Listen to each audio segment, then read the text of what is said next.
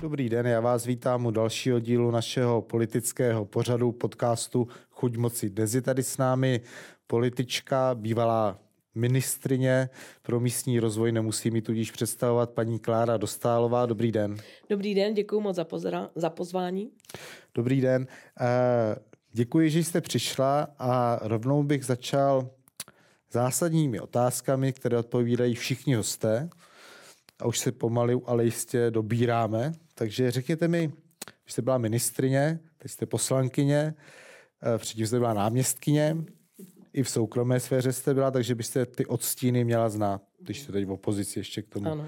Řekněte mi, jak chutná moc? Proč to člověk dělá? Jaký má pocit, když má moc? No, to je docela záludná otázka, no tak u mě to spíš bylo takové jako postupný vlastně ty schůdky k tomu, že jsem se nakonec dostala do té státní zprávy a od té státní zprávy už je to opravdu jenom kruček, ale e, u mě úplně mluvit o té politické moci, já nejsem členem žádné politické strany, já jsem troufnu si opravdu o sobě tvrdit, že jsem se vyprofilovala na základě odbornosti.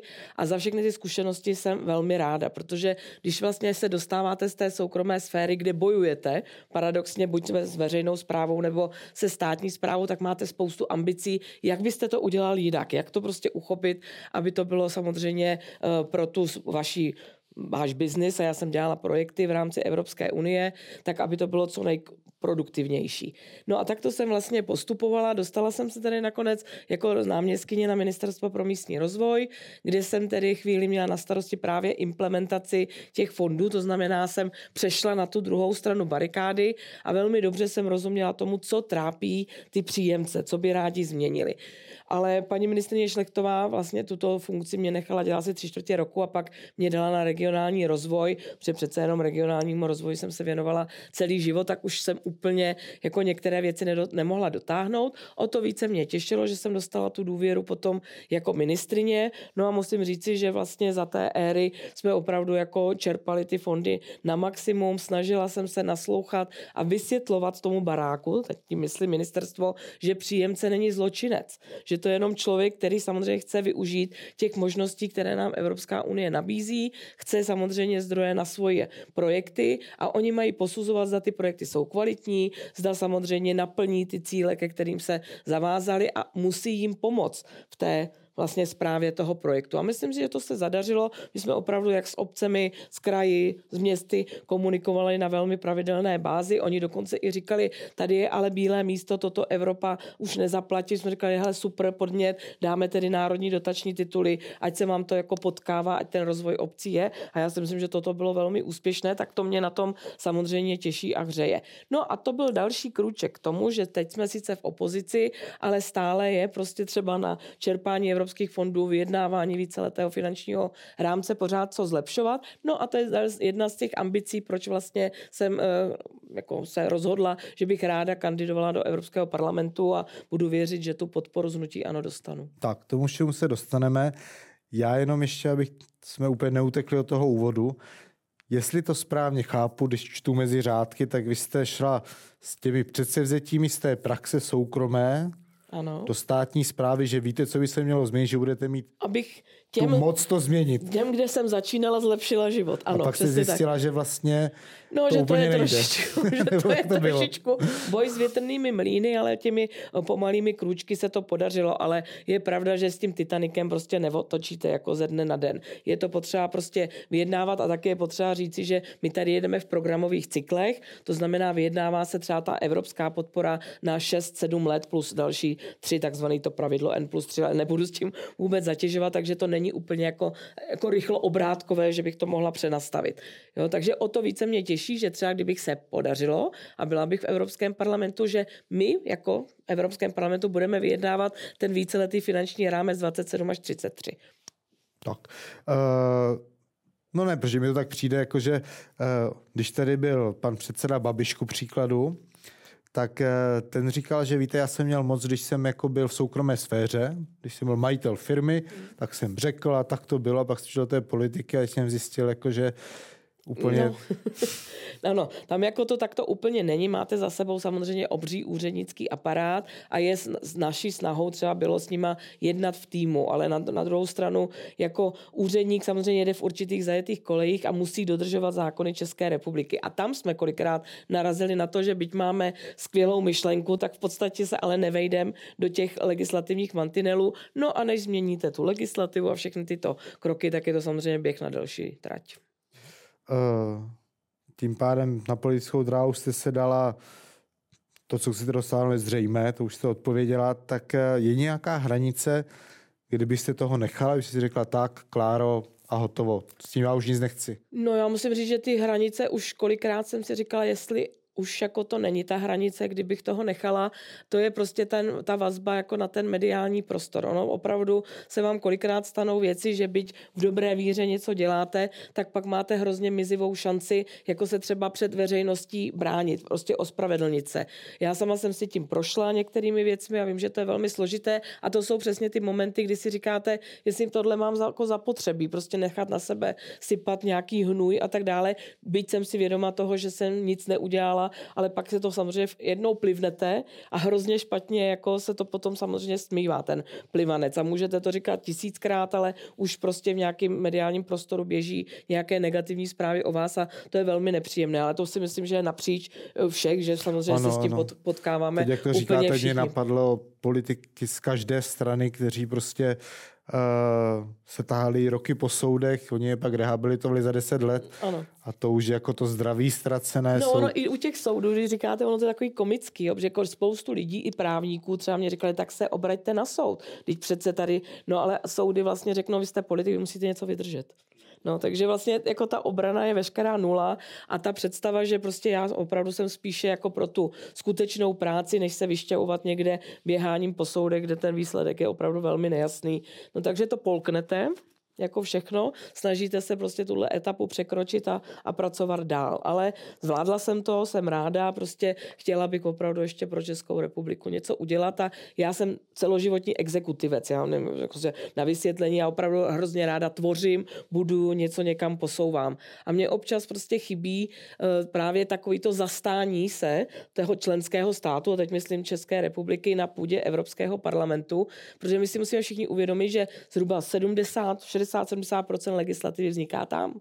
My ji musíme prostě přijmout do našeho legislativního prostředí. No ale my musíme umět reagovat tam a ne až tady to prostě jak ohejbat tu legislativu, aby jsme se do toho vůbec jako Česká republika vešli a pak se ještě vystavujeme takzvanému infringementu neboli pokutám, že jsme nesprávně implementovali danou směrnici a tak dále. Takže my musíme mít exekutivce už na půdě Evropského parlamentu a snažit se komisi přimět k tomu, že jde úplně s cestnou cestou.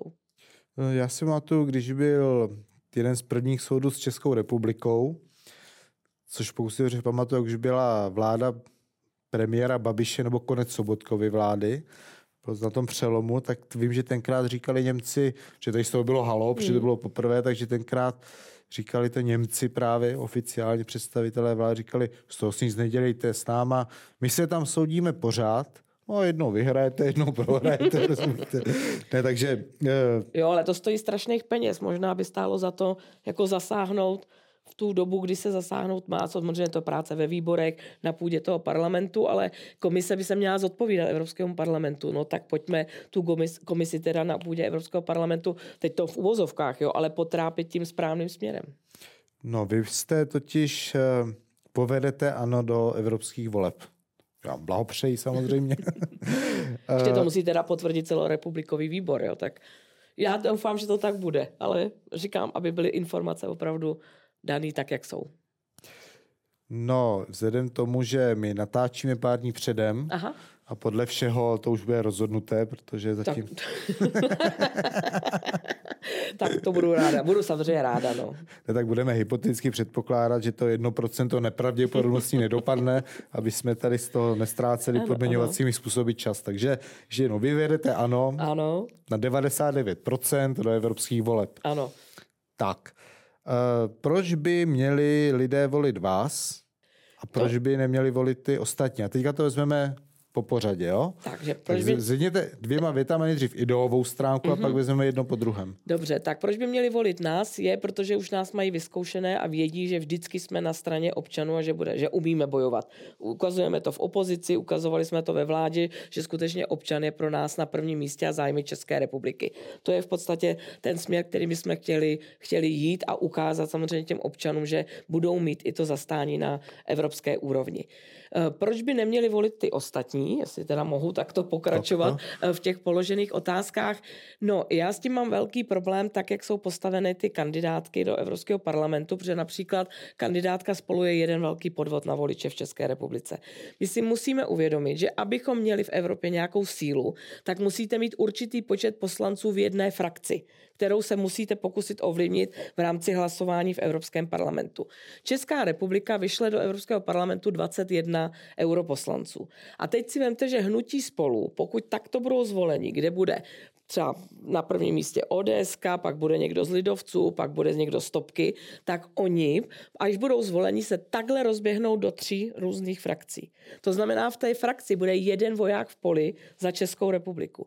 Než to hnutí ano vždycky jako pevný, stabilní tým bude v jedné frakci a budeme bojovat za zájmy České republiky daleko silnějším hlasem a taky jako silnější postavení v té frakci budeme mít samozřejmě silnější pozice ve výborech. A tohle je strašně důležité aby lidé věděli. Co se týká těch ostatních, co se týká Pirátů, Hnutí stan, tak já bych samozřejmě chtěla jenom požádat, abychom neopakovali ty chyby, které jsme udělali, žádné zelené ideologisty. To se prostě ukázalo jako opravdu zelená ideologie v kontextu konkurenceschopnosti Evropy konec konců i České republiky, je prostě cesta do pekel. To musí skutečně být o zdravém rozumu, o dialogu a ne o tom, že se budeme překvapovat, stanovat si cíle, které jsou absolutně nereálné, bez reflexe toho, co se děje. Vemte si válka na Ukrajině, covidová pandemie, energetická krize a Evropa teď přichází s klimatickými cíly 2040, když ani nemá vyhodnoceny ty cíle do 2030 a ví, že to způsobuje samozřejmě obrovské nepříjemnosti nejenom odlivu podnikatelů z Evropy, Evropy, ale samozřejmě zdražování života všech lidí. Byl tady pan Pexa za Piráty a ten říkal, že naopak to environmentálno se nám vyplatí, protože nové technologie, rozvoj a tak dále, tak eh, není možná uh, pravdou, že přílišný ústup od těch zelených technologií nebo od Green Dealu, chcete-li, tak je vlastně stagnace? Tak, ale toto je potřeba vysvětlit. Nikdo nepopírá to, že všichni chceme lepší životní prostředí. Nikdo. Jenom je potřeba rozumných cílů, jak k tomu dojít. Nemůžete prostě na jedné straně eh, říkat všem státům, že všichni přejdou na obnovitelné zdroje. Teď to třeba vemu jenom ve vztahu k těm emisním povolenkám, abych nebyla moc dlouhá. Tak třeba jenom u tohoto. Česká republika díky své geografické poloze nikdy nemůže být plně závislá na obnovitelných zdrojích, protože prostě tady nikdy nebude dostatečně svítit sluníčko ani tolik foukat vítr jako v jiných zemích. Takže my se vlastně těmito opatřeními dostáváme do závislosti jiných zemí, zejména tedy na Německu a budeme tedy dovážet energii do České republiky za obrovské peníze. Místo toho, aby si Česká republika prosazovala svůj vlastní energetický mix, zejména jádro, kde i pan předseda Babiš naštěstí se mu podařilo vlastně do toho dostat, že to je jako bezemisní zdroj, na to máme pracovat. Ale než budeme mít jádro, to znamená soběstačný v, té, v této energetice, tak samozřejmě musíme být velmi opatrní na tom, kdy začneme zavírat uhelné elektrárny, aby se nám to prostě nepotkalo. Tam je prostě tolik jako proměn napojených v tom distribuční sítě, my na prostě na ty obnovitelné zdroje ty distribuční sítě nemají ani kapacitu a tak dále. Teď už vlastně ministerstvo životního prostředí přichází s tím, že se omezuje počet fotovoltaických panelů, aby prostě mohli jako při, do sítě vůbec jako přidat a další a další uchazeče. Takže jako je to jedno velké téma a není možný vlastně naskočit na tu hru, že všichni jsme v Evropské unii na stejné úrovni. Tak to to není. A proto jsem moc ráda, že když se mluví o Green Dealu, tak se bohužel ze strany těch našich protikandidátů nezdůrazňuje to, že právě pan předseda Babiš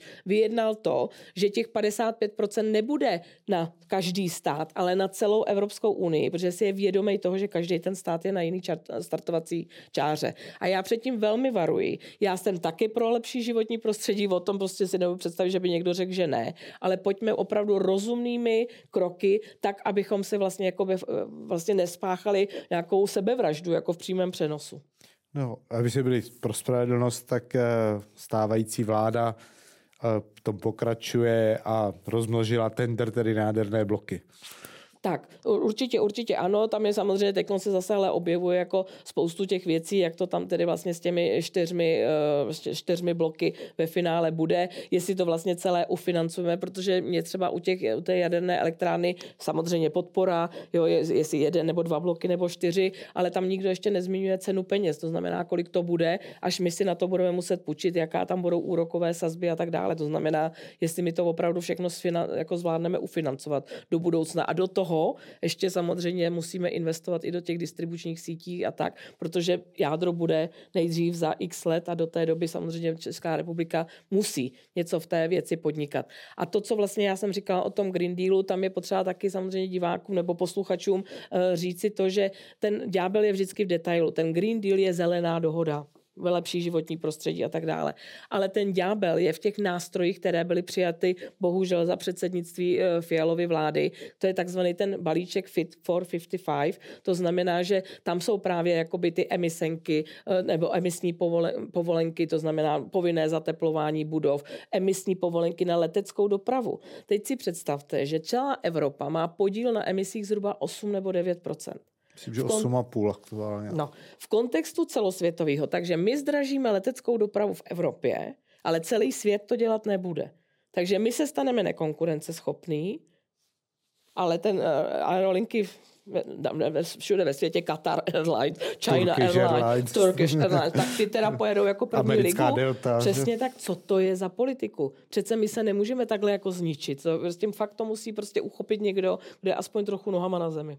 Je pravdou. Uh, já musím říct, že uh, já jsem vlastně často oponoval tak, že uh, dobu, kdy politická rozhodnutí předstihovala ekonomické a technologické možnosti, jsme už zažili. Takže jako není hezké, pokud se do ní vracíme, že se politicky stanoví cíl snížení emisí a pak se zjistí, no. že na to nemáme ani ano, peníze. Ani nástroje. Ani nástroje, no. tak to je, to je smutné, no. no. Eh, je to tak, protože já jsem při svých cestách v zahraničí pracovních mnoho let vždycky jsem uvažoval, proč v těch zemích, kde pořád bylo slunce, nemají ty soláry. A pak jsem přijel někam do země typu Česko, kde teda pořád zataženo a no. viděl jsem ty soláry, jak jsem to říkal, dobrý, no, tak to no. jako...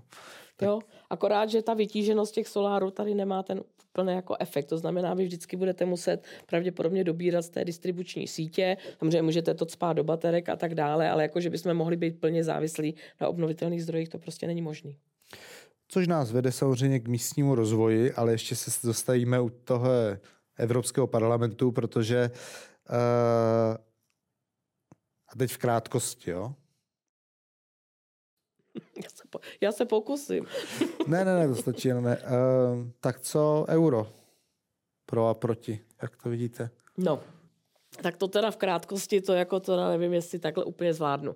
Tam je potřeba prostě říci, že v roce 2004... Takže já vám pomůžu nejdřív, Ano, jo? dobře, dobře, tak mlčím. Tak, dejme tomu, že je zítra referendum.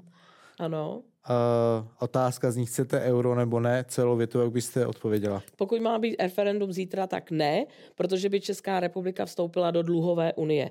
Je potřeba si uvědomit, že my si tady furt říkáme, že musíme mít veřejné rozpočty v nějaké kondici, aby jsme naplňovali maastrichtská kritéria a to je zhruba do 50%, co znamená zadluženost. Všechny ty země, které jsou teď v eurozóně, ne všechny, abych jako nelhala, 60 ale No, takže Francie, Německo, ty giganti mají prostě zadluženost mezi 70 a 80 procenty. Takže co chceme? Abychom ručili za dluhy těchto zemí a proto tam teda zítra si máme hned naběhnout na euro v kontextu toho, že jednou z nejstabilnějších měn v Evropě po švýcarském franku je česká koruna. My se vzdáme svojí vlastní měnové politiky ve prospěch toho, abychom předali řízení o měnové politice někam prostě do zahraničí. V kontextu toho, když neumíme ani dupat na půdě Evropského parlamentu, tak teď budeme mít ambice si dupat na úrovni Evropské centrální banky. To jsou prostě nesmysly. Takže ptáte se, jestli referendum zítra, tak euro v žádném případě teď ne. Byla byste pro referendum o euru? Byla, byla, protože si myslím, že skutečně to má obrovský dopad na lidi a já třeba jako i vnímám samozřejmě to negativum, které lidé, lidé vnímají. Teď vlastně jednou z posledních zemí, která vstoupila do eurozóny, bylo Chorvatsko. A všichni vám řeknou, že z roku na rok, co se tam odehrálo s cenama.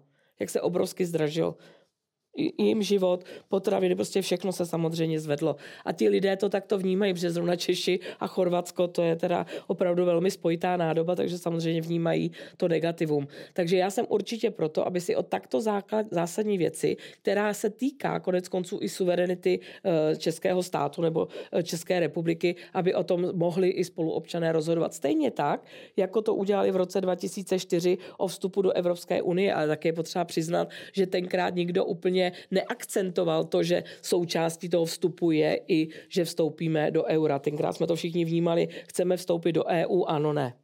Já bych se s tímto argumentem vyrovnal možná i za vás, protože tenkrát to bylo ještě před Lizabonskou smlouvou, ano, prostě tak, před tak. Eurovalem. Ano. To byly úplně jiné podmínky. Jo, ale třeba já vůbec nikdy nepochopím, jak je možné, že dopustili vstup Řecka.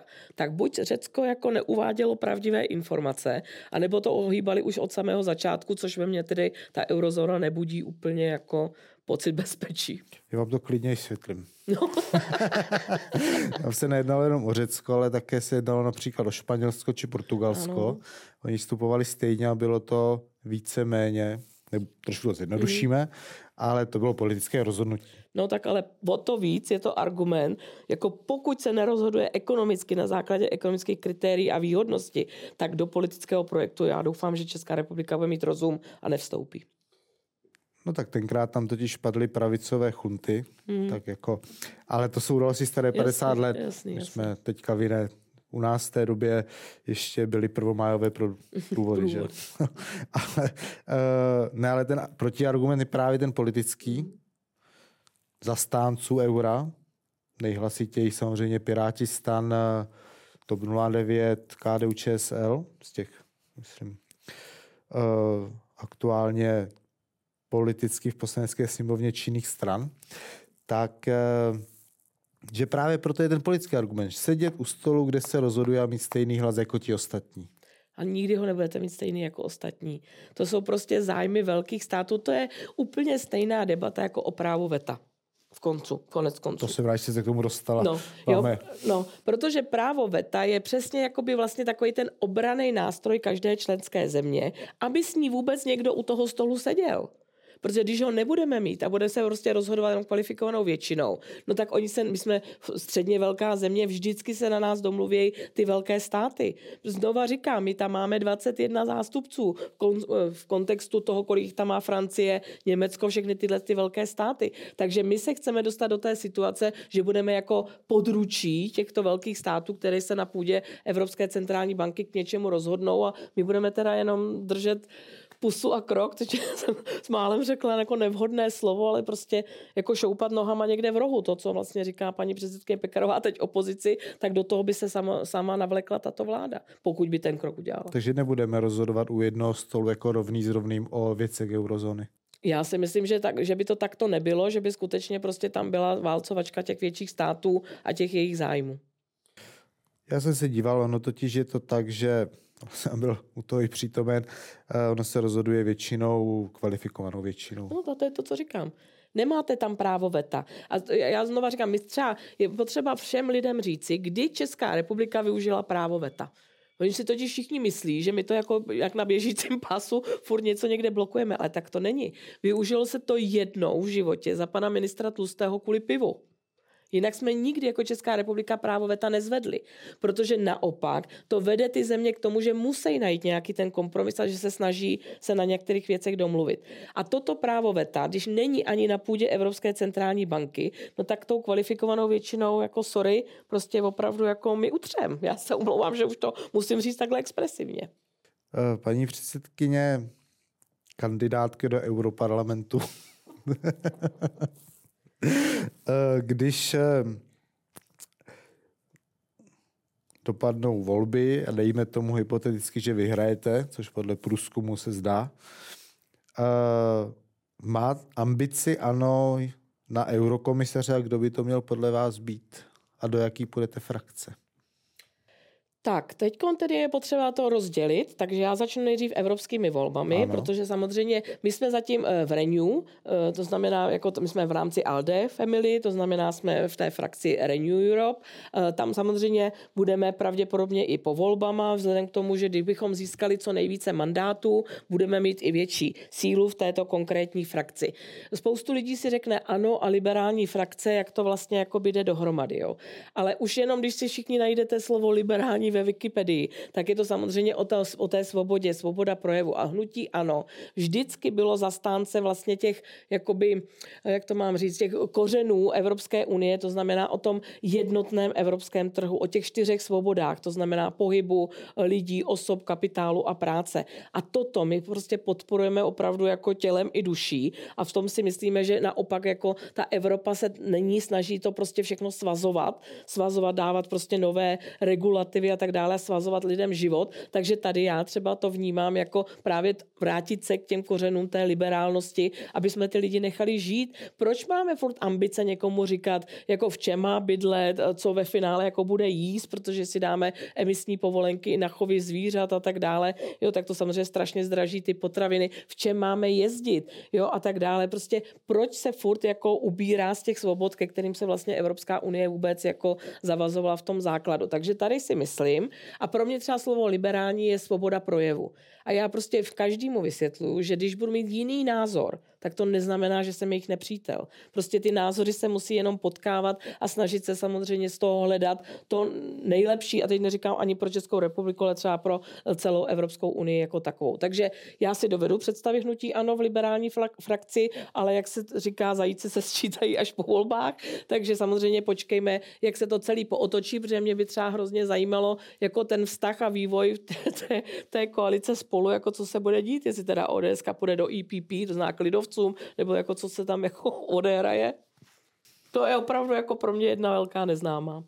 No a pak jste se ptal na eurokomisaře, tam je potřeba říci, že tu stanovuje eh, vláda tu pozici. Ano, to ale... znamená, jako evropské volby nezmění pravděpodobně vládu v České republice, leda, že by na základu výsledku voleb vláda padla, protože už teď vidíme některé ambice, jak se některé stany, strany, zejména stan, eh, snaží samozřejmě lézt po zádech někoho jiného kvůli preferencím, takže to může samozřejmě ty výsledky voleb rozklížit vládu. No a pak samozřejmě, pokud by byly předčasné volby, tak by asi tedy tady eh, nominovala jako nová vláda. Jo, ale tam Počkej, Evropa... tak já vás tady zastavím. Já vás tady zastavím.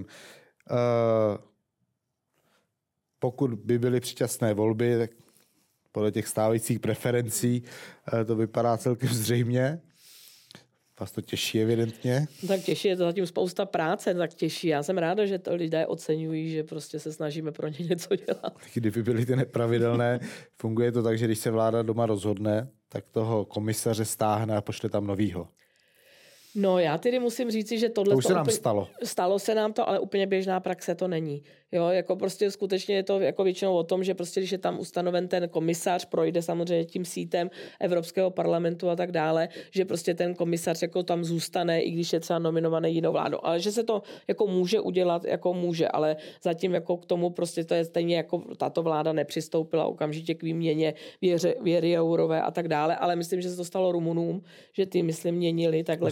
Se to i nám, no. protože no to byl kolem pana Teličky a tak dále. Jo, jo.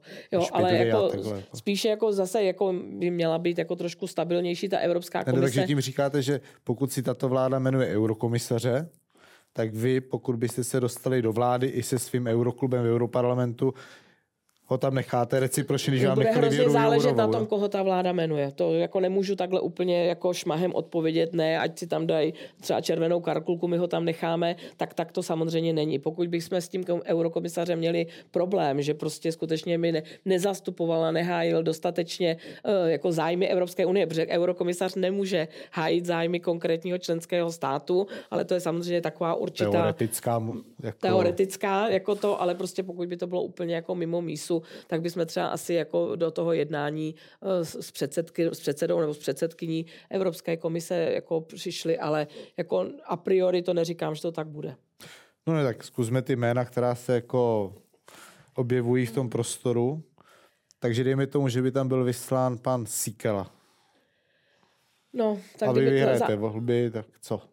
Tak vzhledem k tomu, že na, na té národní úrovni samozřejmě nemáme úplně jako dobré dobré jako mm, smyšlení o panu ministrovi Síklovi. Prostě nemyslíme si, že energetickou politiku v České republiky dělá dobře. V kontextu toho, jak samozřejmě jako, jak se projevuje v rámci Evropské unie a co všechno jim přislíbili v rámci předsednictví, tak je to spíš z našeho pohledu takový jako, já nechci, aby to zaznělo jako vošklivě, ale až skoro vlasti zdravství, prostě, že potřeba opravdu někoho, kdo jako nebude i mrmére líbat bruselský prsten, jo? prostě někdo, kdo bude za nás trošku bojovat takže tam je úplně jasný, že kdyby on byl eurokomisař, tak jsme v podstatě přišli o další personu, protože ta nikdy nebude jako hájit úplně Kdo? jako pan Sikela pan Sikela. No, další samozřejmě z, z ambiciozních lidí je paní Nerudová, no tak tam, tam zase, no tak co, tak to ona chce kandidovat do Evropského parlamentu, ale zároveň prostě řekne, že bude chtít být eurokomisařkou, to znamená, lidé by měli vědět, že když ji budou volit do Europarlamentu, tak ona tam bude tak slovy 14 dní i s cestou, pokud by ji vláda nominovala a přijde samozřejmě další náhradník, který ho třeba ty lidi vůbec nevolili. Jo? To jsou prostě takové hry, které je potřeba také říci nahlas. Nechali paní... byste ji tam v té komisi? Kdyby no, se já stalo? mám u paní Nerudové jeden jako zásadní problém v tom, je, že ona za sebou nemá prostě tu dráhu ani ministra, ani v podstatě jako nějaké státní zprávy, jako vyloženě v exekutivní pozici. Že si nemyslím, že prostě to, by to byl dobrý tak v kontextu toho, jaké získá Česká republika portfolio. Jo, to. Třeba, když byste se mě zeptal na můj názor, co si myslím, že by byl majstrštych. A teď Já teda... se na něj zeptám, ale ještě mi řekněte, co pan Kolaja.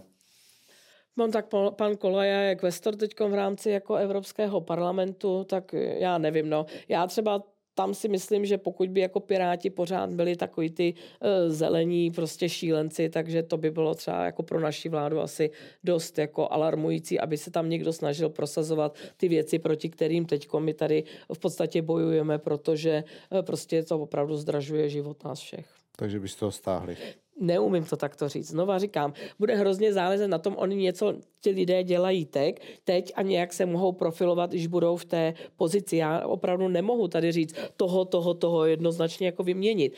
Prostě lidé se mění i v čase, možná i s funkcí a třeba by jako přišli k sobě a začali skutečně se dělat nějaké kroky pro zájmy České republiky. Ano, to se dotkla celkem zásadní věci a to je častá morální a politická pružnost páteře z hlediska funkcí. Já jsem si úplně Nerudové hmm. totiž vzpomněl, že ona to původně táhla s vládou ČSSD a ano, no, protože ano. byla v důchodové komisi. Tak jak se teďka cítíte, když na vás nenechá nic suchou a ta a no obhajuje valorizace jako svější balíček této vlády a kandiduje za stan proti vám do parlamentu. Tak je to úsměvné, no tak jako jsou lidé, kteří jdou po funkcích a jsou lidé, kteří prostě mají nějaký stabilnější prostě takový, jako stojí na pevných nohách ve svých ideích a záměrech pro třeba v politice nebo do politiky nebo do těch jo, některých pozic vstupují. No, tak u paní Nerudové, já jsem jako daleka toho někoho takhle jako eh, prostě v nějakém podcastu nebo kdekoliv v televizi eh, pomlouvat. Já prostě jako tomu moc nerozumím, protože ona sama s důchodovou reformou nepředvedla nic, že jo, takže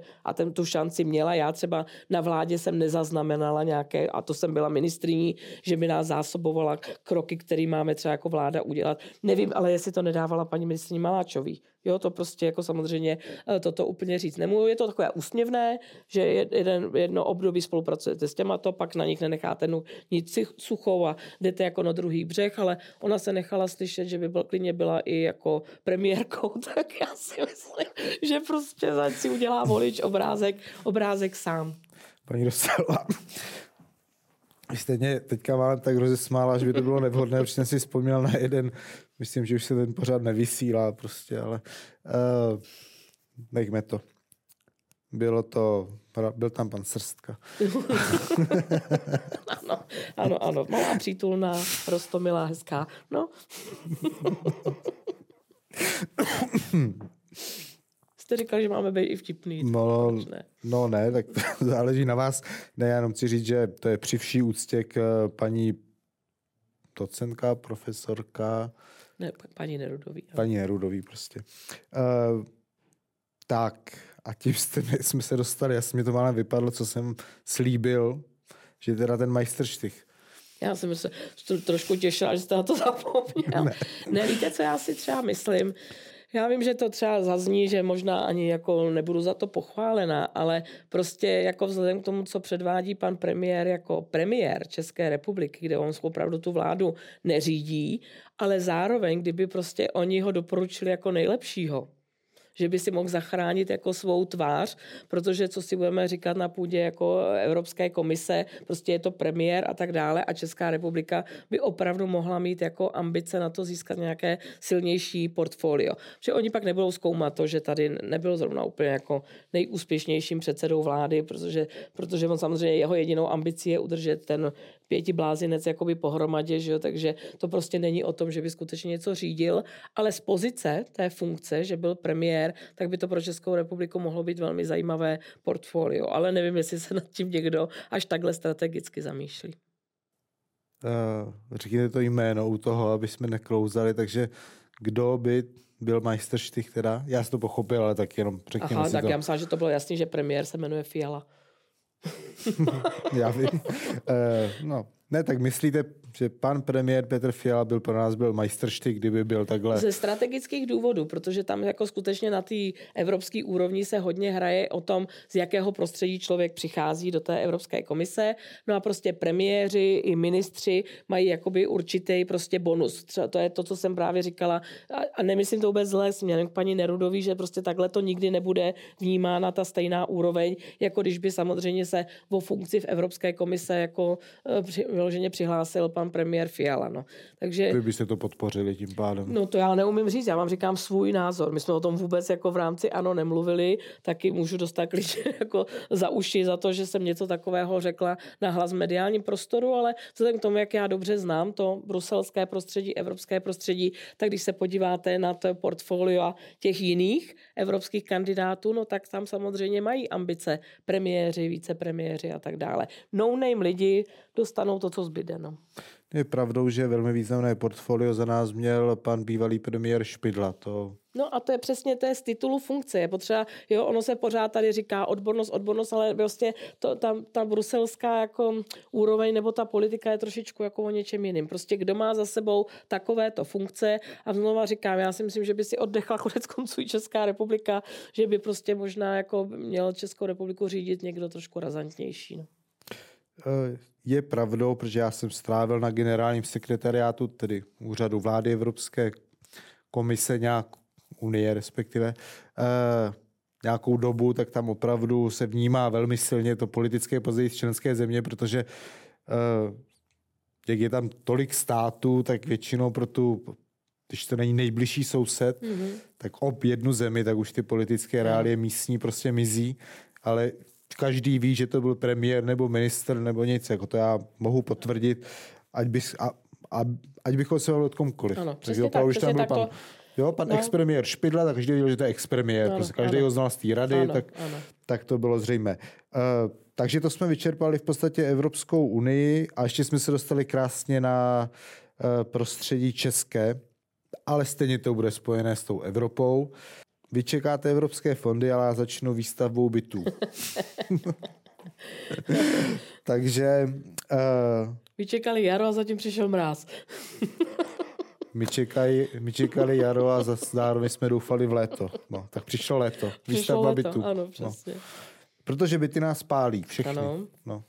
Tak my, kteří jsme šťastnější dříve narození, možná méně než nová generace, protože teda teď si koupit byt co by mladý člověk, to já poslouchám pořád kolem sebe ty příběhy uh, krušného neúspěchu, řekněme. A to jsou hrozný úroky a ceny. A ty byty stejně nejsou. Mm, přesně tak, přesně tak. Takže, kdo by měl stavit byty, stavět, pardon, kdo by měl stavět byty? Měl by se dotovat, nedotovat, má to dělat stát, město nebo jenom soukromník? Tak samozřejmě stát ani města nikdy nemůžou konkurovat soukromému sektoru, spíše k tomu soukromému sektoru umožnit vůbec to, aby ta výstavba prostě byla. Není možné, aby se povolovaly bytové domy v Praze 5 až 7 let, že jo? protože pak samozřejmě prostě jsme zamrzlí v tom administrativním procesu. Obce, města, kraje možná by měly samozřejmě spíše stavět ty obecní byty, které by si měly nabízet, protože samozřejmě lákají třeba do některých profesí jako veřejně prospěšné profese, nebo jsou jsou to samozřejmě lékaři, učitelé, prostě všechny tyto profese a měli by je zabezpečit i kvůli třeba bezpečnostním věcem. Jo, to znamená nějaké domácí násilí, prostě aby měli vůbec nějaké portfolio bytů i pro samozřejmě tyto, tyto případy. Ale to jsou samozřejmě dvě misky va, které se musí vzájemně doplňovat a stát by měl dávat nástroje k tomu, jak pomoci jak veřejnému sektoru k výstavbě, tak i tomu soukromému sektoru jako takovému. No a když se bavíte o té výstavbě bytů, ono se prostě málo ví, že bydlení spadá a třeba je to jedna z mých obrovských ambicí právě do té Evropy, že bydlení spadá po takzvanou veřejnou podporu. My prostě nemůžeme jako stát poslat někomu peníze a postavte byty, protože to zakládá veřejnou podporu, neboli ty projekty jsou konkurenceschopné na trhu a mohlo by to ovlivnit prostě eh, trh samozřejmě přeshraniční a tak dále. Takže my tam vlastně stát může podporovat buď takzvaně podpoře de minimis, anebo slu, jako službu v obecném hospodářském zájmu, což je teda maximálně nějakých 500 tisíc euro na tři roky, což teda těch bytů moc nepostavíme. Proto říkám, že vždycky to bude v menšině, ten veřejný sektor, ať už by to byl státní nebo veřejný vůči tomu soukromému. Co ale připadá v úvahu, a já jsem to třeba dávala panu ministrovi Bartošovi do předávacího protokolu, jsou takzvané PPP projekty neboli spolupráce soukromého a veřejného sektoru. Stát i obce mají pozemky. No, obce už moc ne, ty mají problémy s tím, že pozemky jsou v soukromých rukou, ale stát třeba některé pozemky má nebo má nevyužívané budovy a tak dále. A dokonce ten projekt je zajímavý natolik, že on by vám ani vlastně nešel do státního dluhu, protože vy byste si to u toho vlastně developera objednali jako službu. To znamená, že vy byste třeba řekli, ano, potřebuji tisíc bytů pro takovýhle jako profese nebo prostě pro eh, státní sektor jako takový a za tu službu byste platili, vlastně dali byste k dispozici ten pozemek, developer by postavil ty byty jako takové a pak vlastně byste to takto spláceli. To znamená, nešlo by to vůči státnímu dluhu. Kdo by co splácel? Eh, stát by splácel samozřejmě ty byty vůči tomu soukromému jako službu. Jo, prostě to prostě jako, jako službu znamená, vy byste si objednal tisíc bytů, abych to teda úplně tak. jako zjednodušila, aby to všichni pochopili. A ty těchto tisíc bytů byste spláceli. To znamená, nebyl by stát A třeba bych měl splácet, když jsem mu dal pozemek? Ne, ne, ne. Tam samozřejmě se to započítává potom ta hodnota pozemku vůči té výstavbě a to potenciální nájemné jde samozřejmě zase vůči tomu státu, který vlastně umořuje eh, tu splátku prostřednictvím toho nájemného. To je jako složitý model, ale v podstatě dá se to takto, eh, takto vykompenzovat. Další věc, která je potřeba právě pomoci tomu soukromému sektoru, je samozřejmě zjednodušení té legislativy, ale nebudu se tady dostávat k stavebnímu právu, protože to už je jako tak ohraná písnička. Bohužel prostě máme obrovské spoždění, nikdo neví, co se vlastně bude dít teď s Já to mám jako další tu digitalizaci, no, ale já si jsou té výstavy bytů, protože uh, byty, to je závažný problém dneška. Hmm. Tak, no a ještě se dostanu k té jedné podpoře. Já jsem třeba ještě teď opozice jednala i se zástupcem České bankovní asociace, proč někdo nepomůže těm mladým lidem u těch hypoték.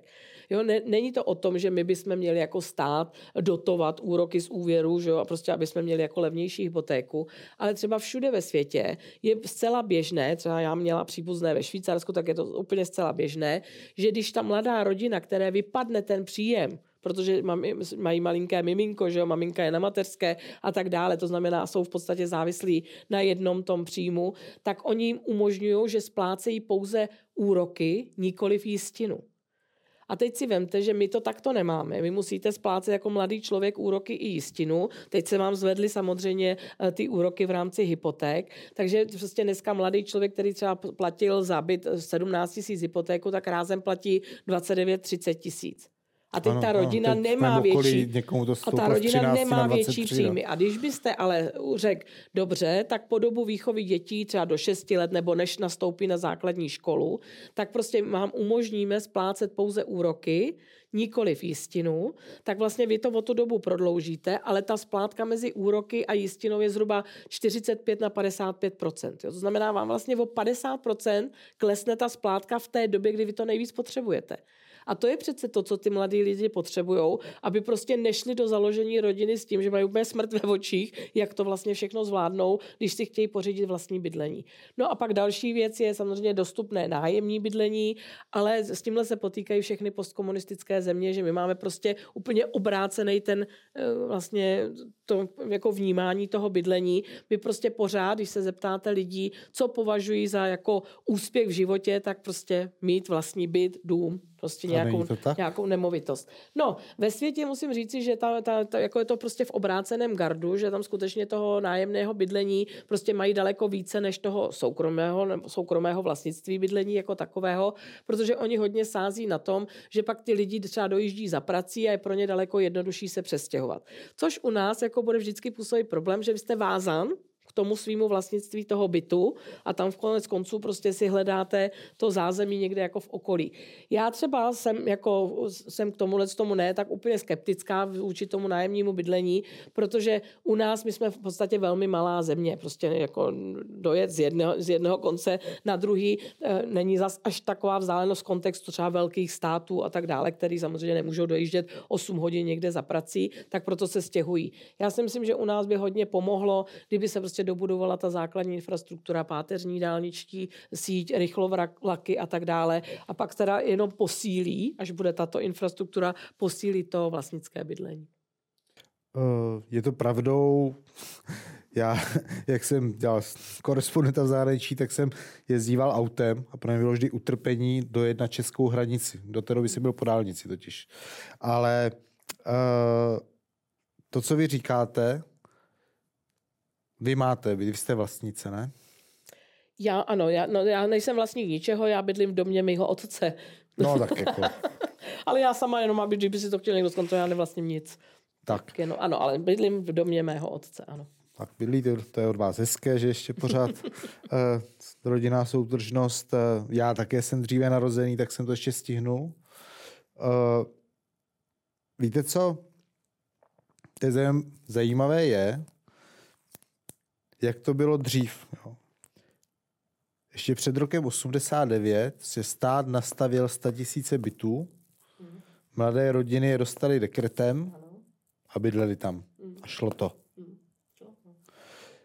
Soukromník a nájemní bydlení. Jo. Jako mít na sobě hypotéku a malý dítě, tak to je smyčka kolem krku. Bod jedna.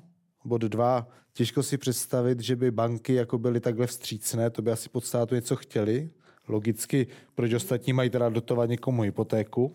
No, ono to takhle není, to nikomu ne, ne, jako nedotují, že jo. Oni vlastně, protože už dneska máte v těch smlouvách to, že to můžete přerušit třeba v, v, době nějaké vážné nemoci. Ale tady by se to vyloženě vztahovalo právě na tu výchovu dětí a banky by paradoxně vlastně přiklákaly jako více klientů. A oni mě říkali, že když to bude mít jasně ohraničený mantinely, jako třeba právě tou výchovou dětí. Protože si zase musíme uvědomit, že to dítě v mateřské školce a tak dále, všichni, kdo jsme rodiče, jak to známe, se no, promořuje, takže maminka je stejně mrvére doma s tím dítětem, takže pořád ty příjmy nejsou úplně, ale na té základce už se to stabilizuje. A pak samozřejmě ta rodina třeba ty dva příjmy, když dá dohromady, tak může začít naopak jako umořovat z té jistiny víc, jo? takže ona se pak třeba do té eh, doby splácení vejde nebo si to prodlouží a tak dále. Je to nástroj, jak pomoci mladým rodinám. Prostě když nemáme nájemní byty, tak jim musíme pomoct, aspoň se k nějakému bydlení prostě Dobře, dostat. ale proč to nejde tak, že prostě stát přijde, řekne, tady mám 40 pozemků a postavím na nich na každém tolik tisíc bytů a ty lidé budou mít bydlení prostě. No, tohle je jedna z věcí, kterou jsme navrhovali, že stát se stane sám investorem, protože to by byla jeden z možností, jak se vyhnout veřejné podpoře. Protože mám svůj pozemek, stavím si na svým, tak vlastně jako jsou to moje byty a pořád by byly státu a byly by to jako jenom v obecním nebo v, jako v, v nájemní byty. Nebylo, nebylo by to jako nám přechod do osobního vlastnictví. No a proč to tak teda není? No my jsme zatím prostě, jako říkám, spolupracovali s tím, že stát to know-how, jo, prostě nemá, že jo, prostě a tak dále. Takže nemůže postavit byt, No, jo? ono je to velmi složité, jako my asi oba pamatujeme do doby OPBH, že jo, takže prostě ono by tady v podstatě vznikalo něco podobného, ale jako já jsem třeba pro, aby vznikla pozice státního developera.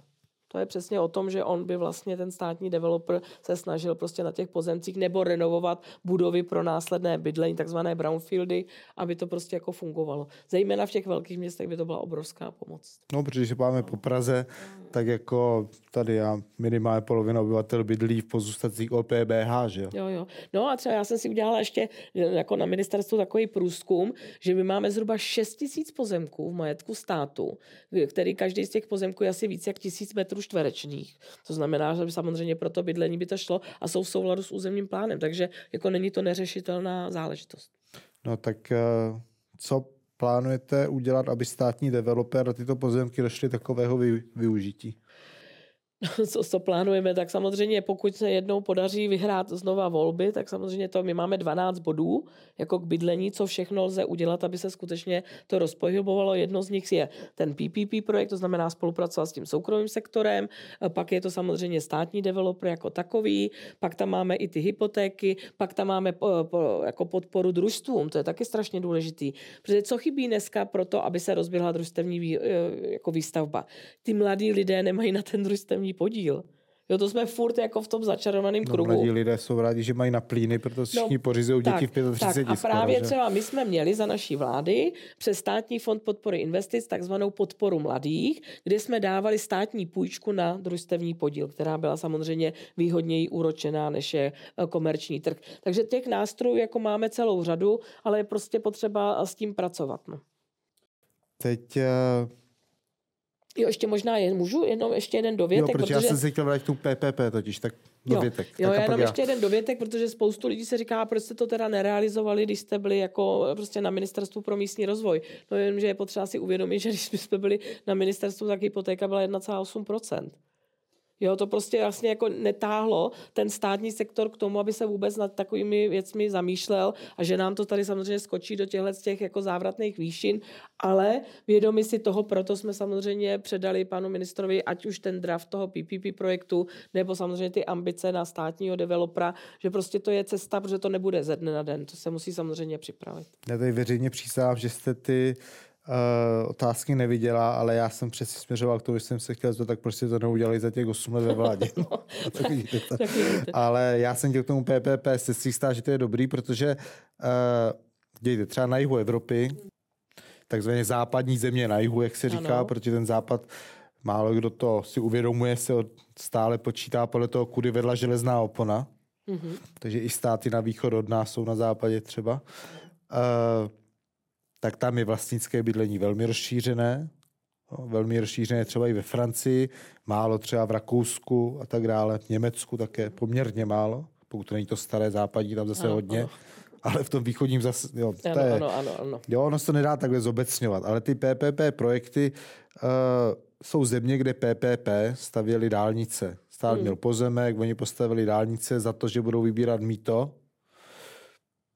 Tak a ti řidiči v daných zemích nám teda těžce závidí, že my máme státní mm. infrastrukturu. Jo. Mm. Takže já nevím, jestli jako nejste si vědoma toho, že to nemusí být vůbec cesta, že naopak On ten developer není přece tady od toho, aby byl charita pro ne, občany. Ne, to vůbec ne. A já to ani takhle nemyslím, jako že by byl developer charita, ale developer není zprosté slovo, to je potřeba si prostě říct. On to je podnikatel, který samozřejmě staví prostě ty byty, jenom by si to vlastně u něj objednal stát na svém vlastním pozemku, ale ten developer má to know-how nejenom to postavit, ale pak ty byty třeba i spravovat. Stát tohle neumí. My bychom se museli vrátit k té myšlence těch OPBH. Prostě stát tohle to neumí, nedělal to.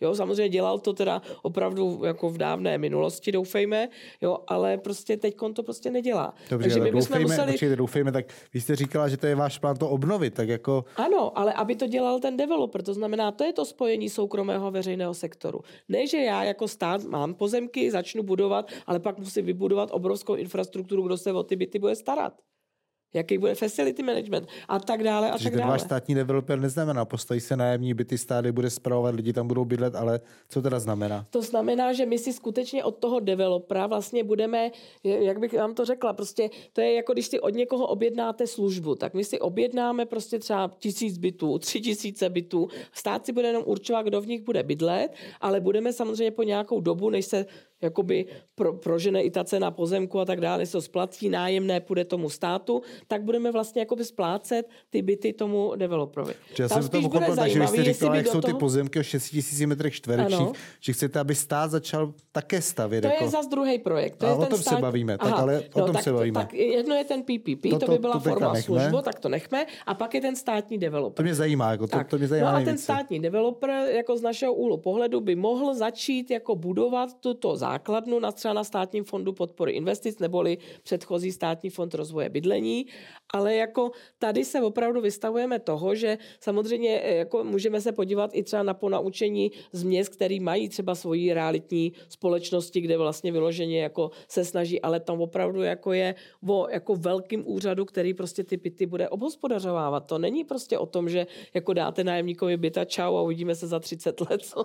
To prostě takhle není a mě jenom plať nájem. To musíte prostě jako dělat správce té budovy, všechno se vším, že jo, a těch, těch bytů nebude pět, abyste to zvládnul jako v pár lidech. To už pak samozřejmě, proto říkám, že tam se budeme muset jako vyrovnat s tou minulostí, s tím OPBH a tak dále. Vemte si, co se tam dělo, že jo, taky. No to bylo no, hrozné, no. no. Takže jenom prostě jako musíme se trošku ponaučit i z té historie a neopakovat stejné chyby, ale pokud prostě půjdeme cestou toho, že začne stavět i stát, tak musíme jít touhle cestou, protože jinak to přece nejde.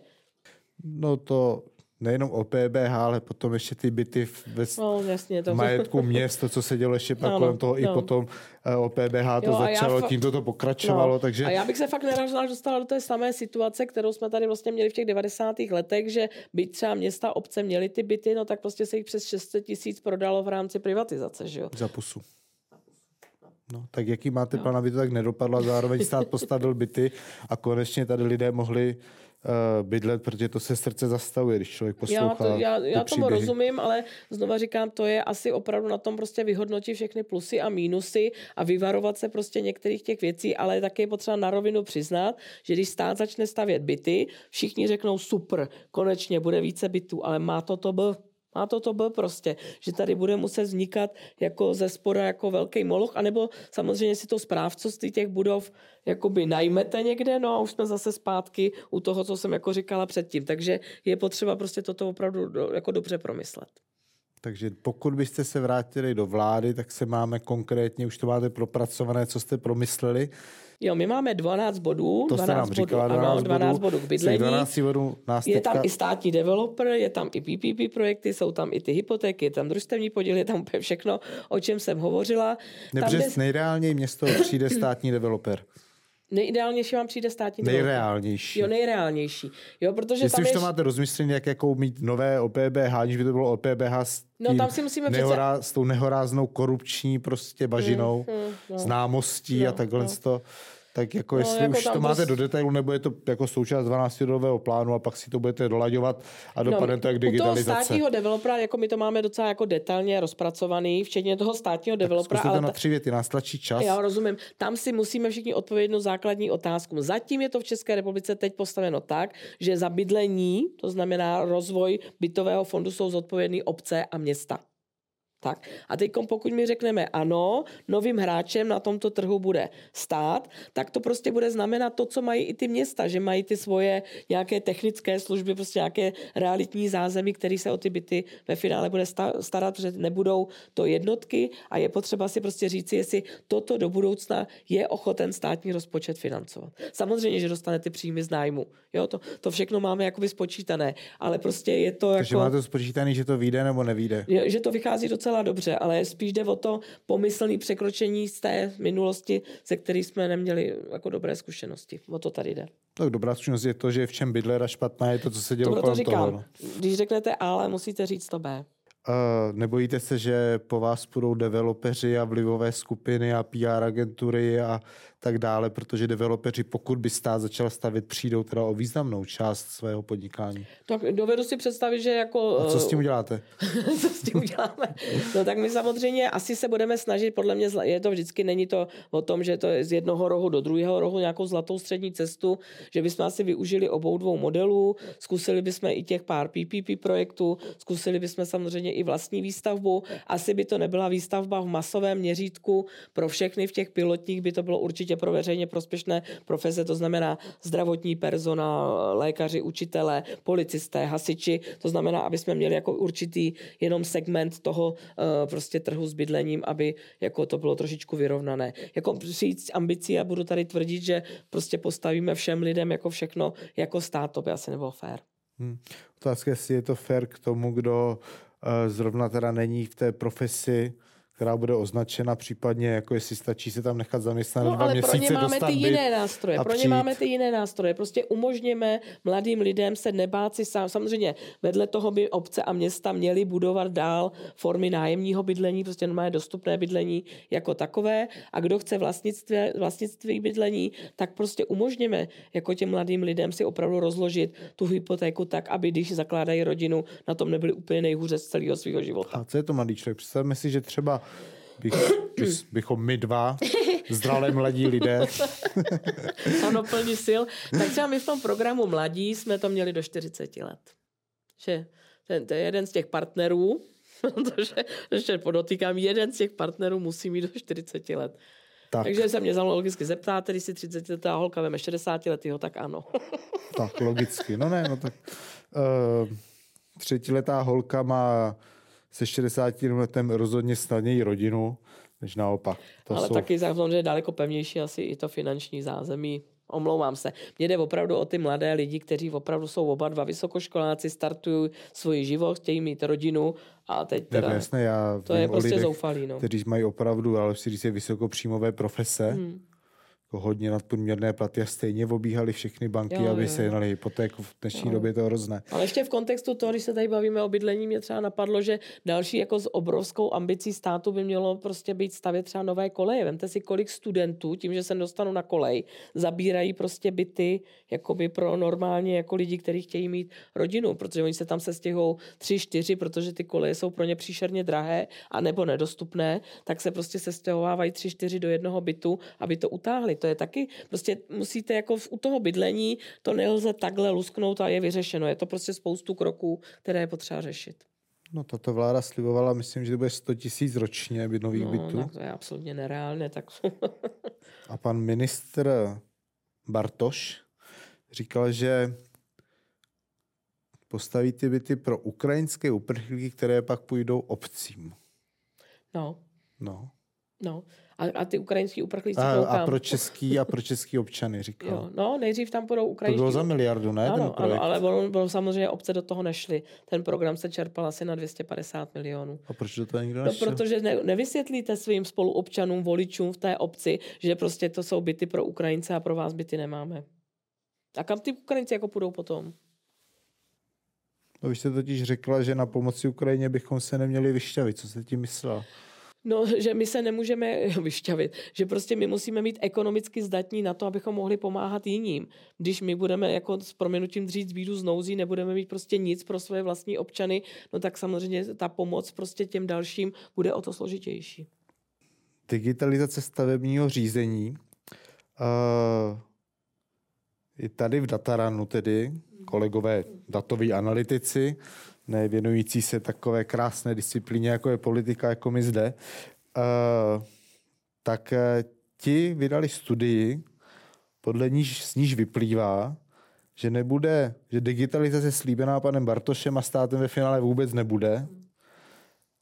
A nakonec v konečném důsledku to vypadá jako, že uh, si to všichni nějak jako na každý ministerstvu, včetně MPSV a pana Jurečky, dělají sami. Tak Uh, jaký to jsou digitalizace? To byl váš velký, také velké téma. Tak zase jsou to dvě témata. Digitalizace obecně, to, co se dělají rezorty a digitalizace stavebního řízení. A to bych se zeptal vás. Digitalizace obecně tak, nechme. Dobře, takže digitalizace stavebního řízení. No tam je to prostě, my jsme vyhlásili v roce 2021 na digitalizace stavebního řízení, kdy já jsem vždycky přiznávala, že bychom na tom spolupracovali hodně s ICT Unii, jak má vypadat architektura té digitalizace. Prostě ministerstvo pro místní rozvoj nemá prostě kapacity, které by eh, toto mohly nastavovat, ale jenom tu architekturu. To znamená, jak ta architektura bude vypadat a jak bude promítnutá do zákona. Musím už fakt jako na rovinu říci, že ICT Unie nikdy nebyla u přípravu tendru nebo něčeho takového, protože samozřejmě to jsou firmy, které se pak potenciálně mohly ucházet o ty zakázky. To je potřeba prostě na rovinu říci. Takže oni u těch tendrů nikdy nebyli. My jsme si na to najali eh, advokátní kancelář na ty tendry, kde v podstatě vzhledem k složitosti celého toho procesu nám byly doporučeny soutěžní dialogy. Což konec konců i v těch vyjádřeních úhoz řekl, že to byly velmi dobře zvolené formy, právě proto, aby se s těmi uchazeči v těch třech fázích, tak jak soutěžní dialog je, mohlo komunikovat. Aby to nebylo jako hurá akce, něco předložej a pak ten jako e, zadavatel to musí přijmout. To znamená, jak v té kvalifikaci, tak vyjasnění vlastně těch technických věcí, která ta digitalizace má mít. No, takže takhle jsme vyhlásili prostě jako ty soutěžní dialogy, no a na bylo teda na podzim 21, to se nám v prosinci se nám změnila vláda a pan minister, byť byl součástí všech těch poradních skupin, pan Profan chodil všude, dokonce je i na záznamu, kde Minister, který minister? Eh, Bartoš, pan minister Bartoš eh, chodil samozřejmě na všechny ty schůzky, dokonce jsou i někde prezentace, kde on říká, že byl součástí a že jako dobrá ta digitalizace. No tak v roce 22 pojal jako prostě to, že takhle ne, že to chce udělat jinak. A zrušil ty soutěžní dialogy a vyhlásil si svoji vlastní veřejnou zakázku na digitalizaci stavebního řízení.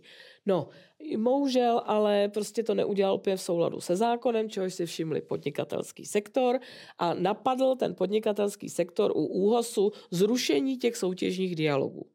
Úhoz dal za pravdu tomu podnikatelskému sektoru, to znamená jak v první, tak v druhé instanci, skutečně prostě zamítnul to zrušení, to znamená Bartoš zrušil ty soutěžní dialogy a Úhoz schodil to zrušení Bartoše těch soutěžních dialogů. Zrušil že... zrušení zrušeného? Ano, přesně tak, zrušil zrušení. No, tím pádem se nám zpátky do, hra, do, do hry dostaly ty soutěžní dialogy, jenže mezi tím běžela panu ministrovi ta jeho zakázka, kterou Úhoz taky zrušil. Takže jsme tady byli na podzim loňského roku v situaci, kdy jsme neměli nic. Jo, ani tu jeho zakázku Bartošovu, ani vlastně jako teď jsme měli ve hře soutěžní dialogy, na kterých ale nikdo takže vaši zakázku. Na, takže naši zakázku. Pan minister prostě uh, pojal takovou prostě ambici, že uh, už toho má dost a začal samozřejmě trošku pomluvačně se vyjadřovat o úhosu a vyhlásil jednací řízení bez uveřejnění s firmou, se kterou úhos zakázal uzavřít smlouvu. To je jenom prostě, aby jsme viděli, v jakém prostředí my se tady jako pohybujeme.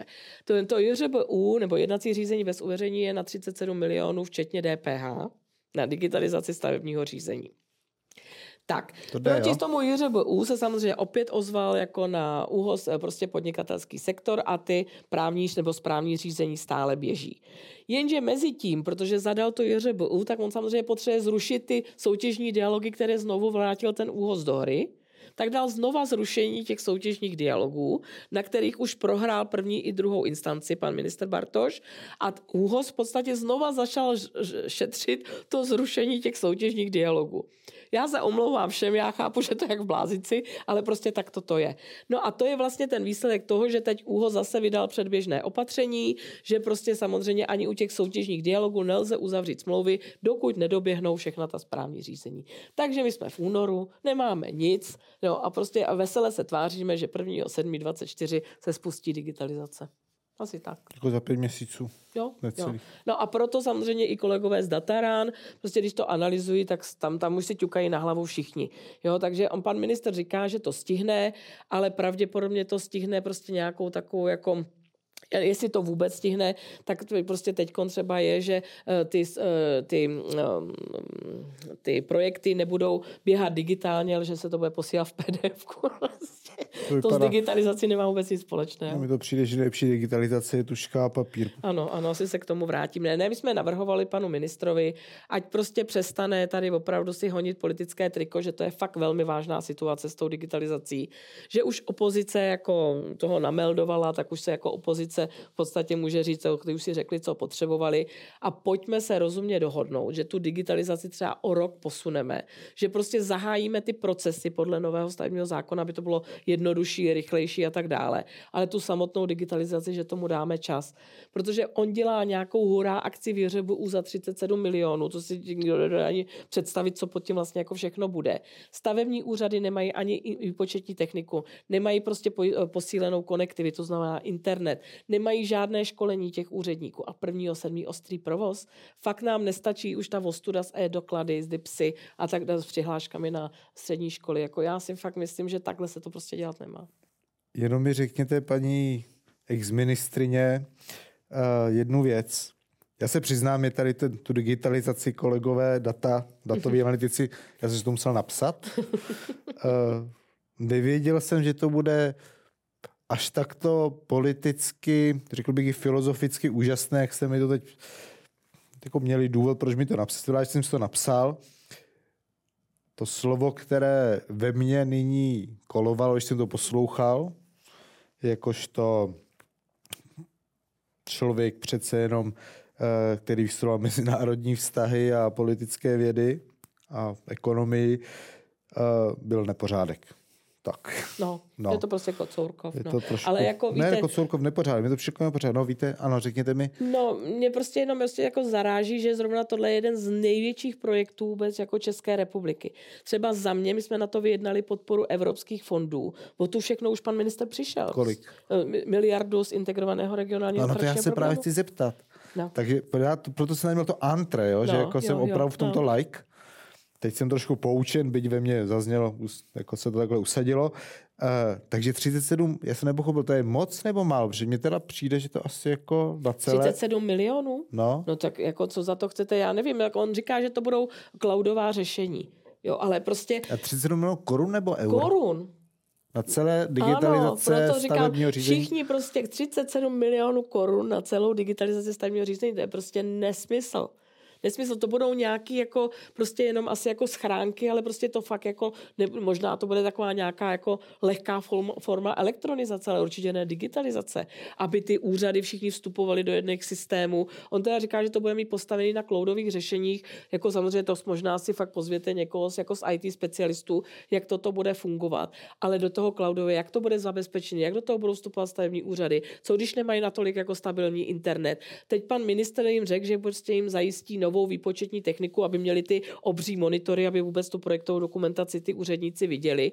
No ale tu výzvu vyhlásil jako v lednu letošního co, že paní roku. ministr je Já děsí se mě. zblázním. To znamená, oni než budou mít tu techniku, tak je nejdřív květen a oni to mají jako od prvního sedmí pustit na ostro. Teď to přesně jako, já to fakt tomu nerozumím, nerozumím. Tomu. já obecně si myslím, že data občanů, ať už je to stavební řízení nebo jakékoliv, má jako mít stát pod sebou a ne soukromá společnost v cloudovém řešení. To jako natolik IT rozumím. No, tak to jsem ráda, že to říkáte. My prostě taky máme velké pochybnosti, ale pan ministr jako napadnul i ICT unii a tak dále. Já Já se, říkám, vy jste měla No. radost, já, jsem, já to opakuju vždy, No, když no. no. nejsem na studiu s vámi, prostě ale je, to, je to prostě, zastavme tohleto, protože to bude hrozná ostuda, hrozná ostuda a jako já jsem tomu věnovala takový práce, takový úsilí, jako věřte mi, že já z toho nebudu mít žádnou radost, že pan minister Bartoš bude mít jako problém, jo, mě to bude hrozně štvát, protože my prostě ty stavebníky zase hodíme prostě jako o x let jako zpátky, no. že vy taky, jo, když používáte první osobu množného čísla, no. No, to, to mě u politiků vždycky jako fascinuje. Uh, dobře, eh, z důvodu času, já se omlouvám, je to čím dál zajímavější, ale musíme přistoupit k závěru. Uh, tak jako jsou úvodní otázky pro všechny, stejné, je zde jedna, která je vždy nakonec. A také už se k něčemu dobíráme, byť Máte pocit, že svoboda slova u nás rozkvétá, že přístup je rovný ke všem a podobně, nebo nemáte? A, a ať už ano, či ne, uveďte mi konkrétní případy, proč si to myslíte? No, já teď teda budu muset asi vážit slova, no tak Ne, samozřejmě ne, tak tady svoboda to je projevu. publicistický pořad, že jo? Takže Je, jasný, jasný, jasný. No já se obávám, že prostě jako je ta svoboda projevu neustále jako prostě um, utlumována, utlumována, utlumována. Prostě jenom ta jako hra teď s těmi dezinformacemi. Jo? Já, se, já to převedu asi možná na toto, kde si prostě ty posluchači sami udělají názor. Tak neustále jsou napadáni, všichni, kdo ch- chtějí mír, tak jsou dezinformátoři, proruští švábové, já nevím co všechno. Jo? Takže ani prostě tohle už se bojíte říct nahlas, kam se to dostáváme, do jaký jako doby. Druhá věc je, vláda tady informuje o tom, jak jsme se stoprocentně vymanili se závislosti na ruském plynu, aby v zápětí prostě vyšly články, že jsme tam 60 nebo kolik procent jako závislosti na ruském plynu. Tak vláda teda nedává dezinformace, ale opozice jako dává dezinformace, když upozorní na to, že prostě pořád ta závislost na ruském plynu tady je, protože prostě vláda vůbec na plyn a samozřejmě na ropu nemá vůbec žádný jako prostě hmatatelný, uh, hmatatelný palec, nebo prostě nemůže to úplně zastavit. Takže já se omlouvám, ale prostě tím, jak se omezují i ty sociální sítě, prostě jako jsou tam opravdu, to dělá samozřejmě i Evropská komise, že se mažou některé jako příspěvky a tak dále. Já vždycky říkám, že to máte jako s architekturou, jo? že prostě po platné době, prostě třeba dneska bychom řekli, ne, to se prostě vůbec nemůže postavit, protože se to sem nehodí. Ale co by třeba před, jako naši budoucí generace třeba jednou budou ten projekt potom jako oslavovat. Prostě to nikdo fakt jako nedokáže v tom čase tak to říci. Takže já si myslím, že spoustu lidí už má ten pocit, že je tady omezována svoboda projevu, že se bojí vyjadřovat svoje názory. A já jsem se s tím třeba setkala jako ve své poslanecké kanceláři, kdy si mě stěžovala paní učitelka, že ona už nemůže jako ve škole říkat svůj názor, protože je za to postihována, že jí je 54 roku a že se nenechá vyhodit. Tak já vám, paní poslankyně, děkuji. Naschledanou. Já moc děkuji za příjemné povídání. Naschledanou.